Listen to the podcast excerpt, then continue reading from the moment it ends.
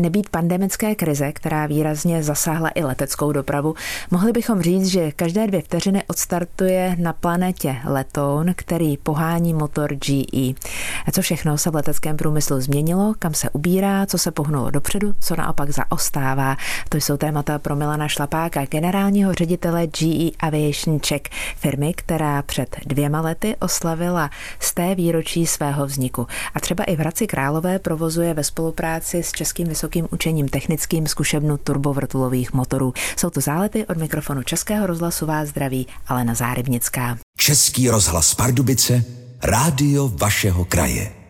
Milan Šlapák působí ve firmě GE od roku 1999 v různých rolích, v různých zemích, v různých divizích. V GE Aviation je od roku 2009. Je absolventem inženýrského a doktorantského studia na ČVUT, studoval v zahraničí, třeba i v Dánsku. Působil v Itálii, Francii, v Číně, ve Spojených státech a je taky viceprezidentem Svazu českého leteckého průmyslu. Dobrý den. Dobrý den. Je skutečně vaší největší radostí vždycky fakt, že to, co se dlouho konstruuje, tisíce hodin zkouší na zkušebnách, se pak poprvé vznese eh, do vzduchu. Je to vlastně ta nejsilnější emoce, ta nejsilnější radost, eh, když porovnáte všechno, to, co je potřeba udělat pro to, aby k tomu momentu došlo? Myslím, že co se týče emocionální stránky, tak ten první let skutečně je to největší, co je. Jo, když, když ještě máte tu možnost, že jste přímo na tom letišti, máte ve sluchátkách eh, věž, posloucháte pilota, teď vidíte instrukce, které dostává z inženýrského týmu, eh, z bezpečnostního týmu, teď vidíte veškerou tu infrastrukturu, která tam je na tom letišti, včetně záchranářů, protože nikdy nevíte, co se u toho prvního letu může stát. Plus ty první lety se dělají i tak, že často tam máte ještě jedno letadlo, které všechno nahrává, takže ono lítá za letadlem, před letadlem, kolem letadla, tak aby i nahrávalo, aby potom zpětně při vyhodnocování jste si mohli říct, eh, co všechno proběhlo správně, co případně ne. Tak ty věci, eh, které tam jsou, těch, těch moving pieces, jak se říká, těch tam je ohromné množství. Emocionálně to vám podá ohromný náboj a ohromné nadšení do té další práce.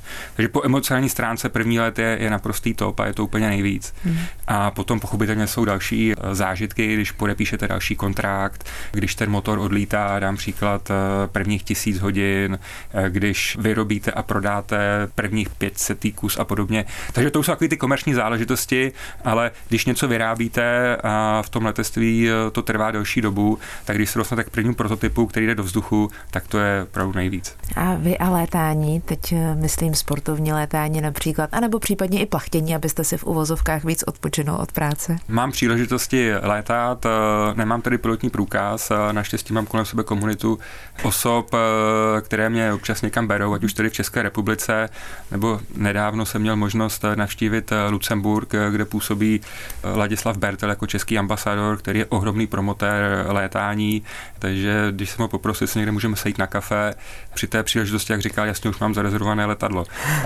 takže jsou příležitosti a rád jich vždycky využívám. A vy a pohled na větroně, tedy na letadla, která motor ke své radosti ve vzduchu nepotřebují? Tak eh, z komerčního hlediska mám nejradši letadla, která mají ideálně čtyři motory, nejméně dva. Ale čím, čím více motorů, čím více motorů, tím, tím lépe pro výrobce motorů. Nicméně, pochopitelně, eh, ty větroně nikdy jsem nevyzkoušel. Eh, mám k tomu velký respekt a potřebuji najít někoho, v koho bych měl tu důvěru, eh, že mě může svést v podstatě v tomto prostředku. Posloucháte zálety. U zrodu firmy GE stál muž, eh, který tvrdil, že bezradnost a nespokojenost jsou prvními předpoklady k pokroku. A taky říkal, že nic, co by stálo za to, jsem neudělal náhodou. Za vším je spousta poctivé práce. Je vám blízké Edisonovo vnímání světa? Je, pochopitelně to velmi rezonuje, nejenom proto, že to je zakladatel General Electric, eh, ale jeho myšlenky a, a přístup k práci, opravdu ta tvrdá práce, ten, ten přístup, že neexistují žádné zkratky, neexistují zkratky, neexistuje žádný kouzelný prášek, který byste si vzala, dostala se do cíle, všechno se to musí prošlapat od začátku až do konce a, a velmi často, čím ta cesta je náročnější a těžší, tak tím ten výsledek je kvalitnější. Já vnímám Česko jako zemi tradiční v letectví, která v mnoha částech letectví dokázala mnohé, ať už třeba od konstrukce nejrozšířenějšího akrobatického speciálu Zlín 50, na kterém naši akrobati získávali medaile napříč světem v té kategorii Advance. Ať už tradiční třeba Valtrovka, která vyráběla motory, potaž motory Motorlet v té době, ale vy jste propojeni, že jo? Nebo jestli jsem správně pochopila, GE koupila Valtrovku, potažmo Motorlet a je. Takže vlastně i, i tohle propojení tam je jako velmi těsné a velmi zřetelné. To byl ten důvod, eh, jak se G Aviation v podstatě dostal do České republiky. Eh, v polovině roku 2008 eh, jsme koupili vybraná aktiva právě společnosti Walter. Tato aktiva jsme přesunuli z původní lokality v Jinonicích do Letňan, kde působíme do dnešního dne. Hmm. A právě tím, že tady byla ta historie, byla tady určitá expertíza, výrobní dovednosti, nastavené procesy, firma Walter měla potřebné certifikáty, které nutně potřebujete k tomu, abyste vyvíjela nové motory, certifikovala je, vyráběla nové motory a zároveň dělala generální opravy a údržbu těch eh, motorů v poli, tak když jsme se v té době rozhodovali, jestli eh, půjdeme tou cestou řekněme, zelené investice, že všechno vytvoříme znovu, vytvoříme novou firmu, vytvoříme nový produktový portfolio pro turbovrtulový motory, a nebo jestli půjdeme tou cestou akvizice, tak, ta, tak ty výhody akvizice převážely. Mm-hmm. Já jsem teď vlastně tou otázkou i naznačila to, no co jsem hrdá v rámci vývoje českého nebo československého, potažmo pak českého letectví. Jaký moment z té historie máte rád vy osobně? Já si skutečně vážím toho, že jsme měli konstruktéry, kteří dokázali vyvinout 13 Blaník Kozák nejrozšířenější výcvikový letoun na světě a třeba i ten Zlín 50, co by akrobatický speciál nejrozšířenější ve svých kategoriích. Určitě v té době Československo bylo super vermocí, co se týče letectví. O tom, o tom žádná. Podívejme se třeba i na ty 410, L410.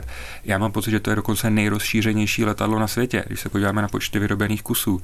Takže i to, co dokázal v té době Motorlet eh, nebo Walter Engines, tak pokud se podíváme na fakt, že oni vyráběli několik stovek motorů čtvrtletně, které vyvážely především tady do Ruska, do Jižní Ameriky, do Afriky, tam, kde ty 410 eh, byly ideální stroj eh, z hlediska výkonnosti a robustnosti toho designu, tak to je obdivuhodný. Potom tedy přišlo období, eh, kdy ty hranice byly zavřené, což znamená, že není nejenom tedy pohyb, volný pohyb osob, ale zároveň vám to zabrání k pohybu know-how, expertízy, duševního vlastnictví, a, a to bylo období, které se tady negativně podepsalo na Eh, na českém leteckém průmyslu nebo československém leteckém průmyslu a ta dlouhá doba skutečně přispěla k tomu, že velká expertíza eh, se sem dostala s velkým spožděním. Milan Šlapák, prezident G Aviation Czech, je hostem v záletech dnes.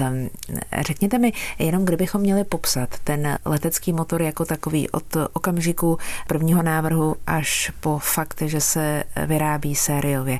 Eh, pro mě je ten proces komplikovaný, dlouhý. Moderní moderní technologie, předpokládám, ho teď hodně urychlují. Tak srovnejme to, jak to bylo dřív, před 20, 30, 40 lety a jak je to teď. Ten pokrok je neuvěřitelný a Nemyslím si, že jsem úplně ideální osoba, aby toto posuzovala, protože v letectví jsem pouze 10-12 roků, ale i když se podívám do našich archivů a podívám se do produktů, které jsme získali do portfolia právě díky akvizici společností Walter, tak v té době v podstatě inženýři všechno eh, vytvářeli na papírech. Eh, na kalkulačkách počítali pevnostní záležitosti, eh, pružnost a tak dále, termodynamické výpočty, takže z tohohle pohledu opravdu velký respekt osobám, kteří toto byli schopni nadizajnovat, spočítat a připravit. Ta hloubka znalostí byla, byla enormní. V dnešní době využíváte eh, software, analytiku, eh, designové nástroje, které vám pomáhají eh, tyto věci automatizovat. Co je fascinující, to teda musím říct, že, že opravdu je ohromná fascinace pro mě, když vidím, co dneska dokáží udělat ty počítačové systémy. Například takzvaná topologická optimalizace, kde já už ani nenavrhuju fyzickou podobu toho dílu, ale já pouze řeknu, jaké jsou spojovací body, jaký by měl být ten rozměr a jestli chci optimalizovat pro náklady výroby, pro váhu nebo pro pevnost a pružnost a ten počítač nebo ten softwarový program mi navrhne, dokáže navrhnout stovky různých designů, jak by ten díl mohl vypadat a každou z těch stovek možností nebo tisíce možností okamžitě vypočítá a optimalizuje. A potom mi řekne, tohle je nejlepší, tohle je nejlepší možný design. A ten design, když se na něj potom podíváte, na ten výsledný návrh, tak vypadá design jako někde z vesmíru. Eh, to jsou opravdu to připomíná přírodní struktury, který lidský mozek, eh, nebo tak, jak nás to učí dneska ve škole, klasický engineering, tak by nás ty, ty tvary nikdy nenapadly. A ten počítač je dokáže takhle optimalizovat a potom zase díky výrobním technologiím, jako je například 3D tisk, tak dokáže tyhle ty tvary vyrobit. Jaký je obecný trend a požadavek, teď myslím od výrobců letadel směrem k motorům? Hledá se univerzálnost, hledá se v něčem výjimečnost. Předpokládám, že společně se hledá ekologické vnímání celého toho problému, ale může být třeba univerzální motor dobrým motorem, anebo naopak pro jednotlivé typy strojů eh, se hledají nějaké speciality. Ty kritéria, která jste zmínila, tak oni spolu velmi úzce souvisí. Pokud se podíváme na pohled eh, koncového uživatele, což je letecká společnost, tak ta letecká společnost, eh, tak aby mohla fungovat dál, tak musí být ekonomicky profitabilní musí to pro něj eh, ten obchodní, obchodní případ dávat smysl. A aby ten obchodní případ dával smysl, tak uh, tam musí být právě ta univerzálnost nebo nějaká flexibilita, řekněme, použití. Musí tam být ekonomie provozu, ať už letounů, uh, potažmo těch motorů, musí tam být bezpečnost a tak dále a tak dále. Takže ty věci v letectví jsou, jsou velmi provázané a zároveň často ty kritéria jsou i protichůdná. Dám příklad, pokud má být něco velmi lehké, tak bohužel s dnešními technologiemi to znamená, že to je zároveň velmi drahé. Takže vy vždycky hledáte nějaký ideální kompromis a musíte se na to dívat z pohledu toho koncového uživatele, z toho provozovatele toho letadla, tak, aby ta výsledná ekonomika pro něj skutečně byla ideální a přijatelná. Pochopitelně, co je priorita číslo jedna a tam se nesmí dělat žádné kompromisy a věřím, že žádné letecké firmy ty kompromisy nedělají, tak je bezpečnost. Takže pokud vím, že něco dokážu dělat bezpečněji nebo, nebo z lehčího materiálu, ale nemám prokázanou bezpečnost, tak nikdy bych eh, do tohoto případu nemohl jít. Povídám si s Milanem Šlapákem, ředitelem GE Czech Aviation. Český rozhlas Pardubice, rádio vašeho kraje. Když přijdete do zkušebny v Hradci Králové nebo v Letňanech, tak nepoznáte, kdo je z ČVUT a kdo od nás z GE, říká Milan Šlapák. A je důležité neřešit, kdo nosí jaký dres dodává. Jak to tedy vypadá ve zkušebně a kde se vůbec vzala? Tuším, že to byl rok 2015, vaše první spolupráce s Českým vysokým učením technickým? Ten rok, tuším, byl eh, rok 2016 eh, a tam došlo k podpisům eh, dvou velmi významných smluv. Jednak jsme podepsali podepsali strategickou spolupráci s Českým vysokým učením technickým, specificky se strojní fakultou. Ta spolupráce je v oblasti eh, vývoje a výzkumu a je velmi unikátní. Jednak tady rozpočtově se pohybuje v takových částkách, kde si myslím, že žádná jiná univerzita na světě takovéhle částky eh, nemá nebo ne, nepracuje s nimi. A zároveň i ta spolupráce, ten private public partnership, jak se tomu říká, nebo veřejné a privátní uh, spojení dvou partnerů, taky z hlediska té spolupráce si také myslím, že patří mezi ty největší na světě. Co je cílem této spolupráce, aby ČVUT vytvořilo model, nový model preventivní údržby moderních turbovrtulových motorů. To jsou modely, které dneska velmi dobře fungují a již existují pro velká komerční letadla, velké komerční motory. Nicméně pro takhle moderní motory menší kategorie, jako je například ten motor G Catalyst, který zde vyvíjíme a vyrábíme v České republice, tak nic podobného neexistuje. Takže tam je ta role ČVUT, která by svojí expertízou měla přispět k tomu, že se tento model eh, vyvine. Zkušebny, které mají vrtule jsou hlučné? Já si pamatuju, když jsem jako děcko chodila za tatínkem na zkušebnu eh, klasických naftových dýzlových motorů do eh, lokomotiv, eh, takže tam byl vždycky randál. Ale možná doba pokročila. V dnešní době, pokud budete stát mimo zkušebnu a zkušebna bude běžet naplno, tak prakticky neuslyšíte vůbec nic. Ta technologie odhlučnění tak postoupila. V té zkušebně několik sad takzvaných odhlučňovacích lamel a ten zvuk, než se dostane ven ze zkušebny společně s tím vzduchem, tak proráží ty lamely a ty ho postupně tak odhluční, že venku neslyšíte prakticky nic. Vůbec nic, nevykličkuje, zkrátka z toho labirintu. Byla to jedna věc, na kterou jsme společně s ČVUT eh, velmi dbali, protože nedaleko letiště je několik obcí a pochopitelně tady nějaký hygienický zákon, který je potřeba respektovat a zároveň eh, GE má takové pravidlo, že když někde operujete, tak chcete být takzvaný dobrý soused. Takže i kdyby jsme splňovaly zákonné limity, a, ale ten hluk byl, řekněme, iritující pro okolí, tak by to nevytvářelo dobré vztahy. Takže tohle byl jeden z, z důležitých priorit, tak, aby skutečně ta zkušebna nikoho nerušila. Mm-hmm. Bez pochyby existuje pečlivá smlouva, která chrání všechno to, co je výsledkem vývoje ve vaší firmě před, řekněme, industriální špionáží. Nechci přehánět, ale bez pochyby to tak je. Možná vlastně vůbec nepřeháním, když tohle vyslovuji. Kam až můžeme zajít, když se vás zeptám na největší radost, kterou v rychlosti vývoje, tak možná na největší novinku, eh, vlastně z toho, co ještě chystáte a jste třeba na začátku vývoje máte, můžeme prozradit aspoň něco málo, abychom měli představu, kam ten vývoj pokračuje a kde budeme třeba za dalších pár let? Já vždycky říkám, že věci, které vydáme ve filmech typu Mission Impossible a James Bond, eh, že to jsou filmy a realita jiná. Ne, ta realita a vždycky, věřte mi, realita je přesně taková, jako je v těchto filmech. S čím větší, s čím větší expertízou pracujete a technologiemi, které jsou skutečně nové a revoluční, tak eh, o to větší je zájem určitých skupin tyto data získat. A máme s tím praktické zkušenosti zde v České republice. Teď, když se vrátím k tomu, eh, co, co dalšího vzrušujícího je před námi, kam ten vývoj směřuje, tak každopádně eh, elektrifikace letového provozu, budou aplikace, eh, dokonce některé z nich jsou ve vzduchu v testovací fázi, které budou poháněny čistě jenom elektrikou na baterie Určitá část segmentu vždycky půjde cestou hybridu, stejně tak, jako máte, na všechno jsou různý tržní segmenty a potřeby, mm. tak určitý, eh, určitý tržní segment bude eh, cestou hybridu a zde například ten motor Catalyst je ideální kandidát, protože ten jeho výkon 1350 koní odpovídá 1 MWh hodině, což je ideální sweet spot eh, pro ty menší letadla. No a větší letadla nebo velká letadla tak tam se zdá, že budoucnost bude směřovat eh, k hydrogenu, eh, k vodíkovým pohonům a to se zde bavíme o nějakém času za, za 15, za 20 let. S Milanem Šlapákem mluvíme o vývoji a výrobě leteckých motorů v Česku napříč světem. Když vidíte startovat eh, motor, který vzešel ve vašich dílenách na vlastní oči, na co myslíte?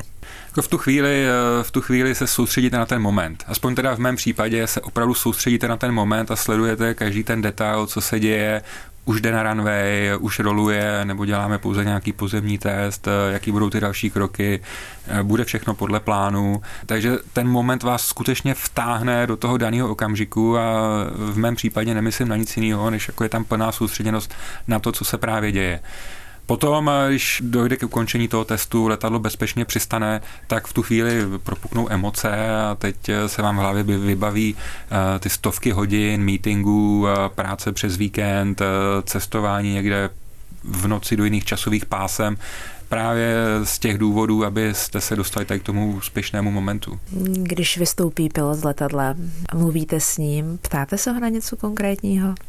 Ptáme se pochopitelně, ptáme se, jaký byly zážitky. To nás zajímá, nás zajímá, my, my víme, jak ten motor se chová na zkušebně, my víme, jak se chová uh, při tom letu, vidíme parametry, ale důležitá zpětná vazba od toho pilota je, jak se ten motor ovládá jak reaguje, jestli reaguje tak, jak on je zvyklý eh, z jiných aplikací, jestli reaguje lépe, co tyhle zatáčky, eh, pokud se jedná o akrobatický motor, eh, jaký byl ten moment překlopení, když jde střemhlav nebo když jde do toho rever, reverzního módu. Takže tam se už bavíme na velmi detailních věcech, aby jsme získali zpětnou vazbu, jestli kontrolní systémy toho motoru odpovídají ergonomickým a bezpečnostním požadavkům toho pilota. Hmm. Já dám konkrétní příklad. Minulý týden jsem mluvil eh, s pilotem, který je bývalý eh, vojenský pilot Luftwaffe, takže Jet Fighters, eh, lítá skutečně tryskové bojové letouny a měl možnost zalétávat jeden prototyp nebudu zmiňovat který a v které zemi, ale zlítával prototyp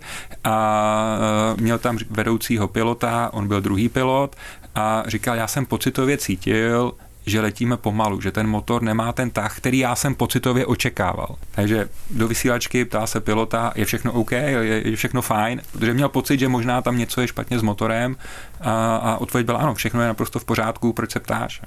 A, a to, jsou, to jsou ty pocity. To, to, to je ta zpětná vazba, kterou vy nevypočítáte. Ten motor vám řekne, má takový a takový tah, všechno vidíte, že tabulkově sedí, na zkušebně to taky vidíte, ale ten pilot najednou má z toho trošku jiný pocit, že ten motor se chová jinak, než on očekával. A to je ta, to je ta zpětná vazba, která je extrémně důležitá. Uh-huh. A čím zkušenější zaletávací pilot, tím víc informací, ano. relevantnějších informací vy od něj můžete dostat. Český rozhlas Pardubice, rádio vašeho kraje. Milan Šlapák, viceprezident Svazu leteckého průmyslu.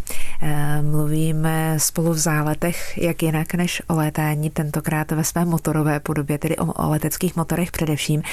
Já si často říkám a říká se to obecně, že krize vytváří příležitosti. V případě letecké dopravy a obecně leteckého průmyslu je to pro mě tenký let eh, pochopení té příležitosti, která by z té stávající krize měla vzejít. Ale vy bez pochyby nějakou vidíte. Je to přesně tak, jak říkáte. Já já, osobně, u mě spousta lidí ví, že já miluju krize, eh, protože jednak, eh, jednak z vás ty krize dostanou to nejlepší.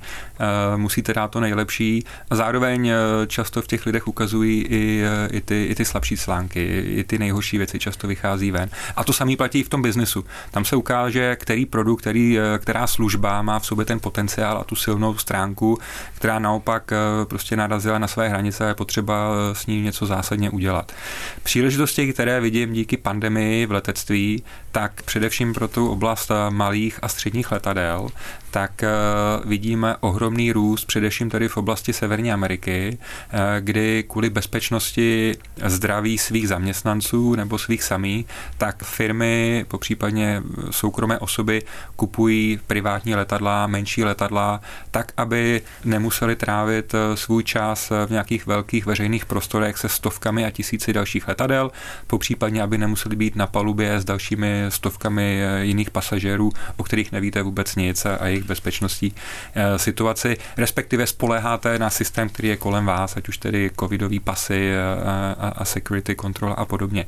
Čím samozřejmě nechci říct, že velká komerční eh, doprava není bezpečná, protože pokud se podíváme na, na, na tvrdá fakta a vidíme, jak často je během kolika sekund je kompletně celý vzduch v letové kabině obměněn, tak, tak je to velmi bezpečné. Ventilované prostředí. Ventilované prostředí. Nicméně samozřejmě ta poptávka po menších prostorech, po menších letadlech, hmm. právě kvůli bezpečnosti, tak zde je. Hmm. Na závěr štafeta otázek. Minulý týden tu se mnou byl Jiří Kůz. Já vím, že se nanotechnologie používají už v leteckém průmyslu, ale rád bych se ho zeptal, eh, kde konkrétně třeba oni používají nanotechnologie nebo o tom uvažují. První věc, která mě napadne při, při slově nanotechnolo, nanotechnologie a, a letectví, tak, tak jsou pochopitelně nanoroušky, které jsou v této situaci bohužel stále ještě nedílnou součástí cestování v těch, v těch veřejných nebo těch commercial scheduled flights, kdy na palubě i v prostorech letiště musíte nosit, ale zároveň nanotechnologie budou vstupovat do výroby speciálních materiálů, především v oblasti keramiky, kde se tyto díly víc a víc začínají používat používat eh, eh, v leteckých motorech eh, právě díky své vysoké odolnosti a pevnosti a nízké váze. Tak eh, budeme držet palce i této sféře leteckého průmyslu a nanotechnologiím jako takovým, protože z toho, co jsme tady poslouchali minulý týden, tak víme, že to je technologie, která letí dopředu, stejně jako všechny technologie mílovými kroky a že v mnohém může docela zásadně pomoci. A to je podstatné. Já moc děkuji, že jsme si mohli v záletech zase zalétat, že jsme se mohli soustředit na to, co je v leteckém průmyslu ve výrobě leteckých eh, motorů to nejdůležitější a že jsme se zase mohli přesvědčit o tom, že eh, v tomhle oboru zkrátka umíme a že si umíme najít cestu. Za to moc krát děkuji, to mě vždycky zahřeje na duši. Děkuji vám moc za pozvání, děkuji. A krásný den vám všem. Krásný den. Tento pořad si můžete znovu poslechnout v našem audioarchivu na webu pardubice.rozhlas.cz.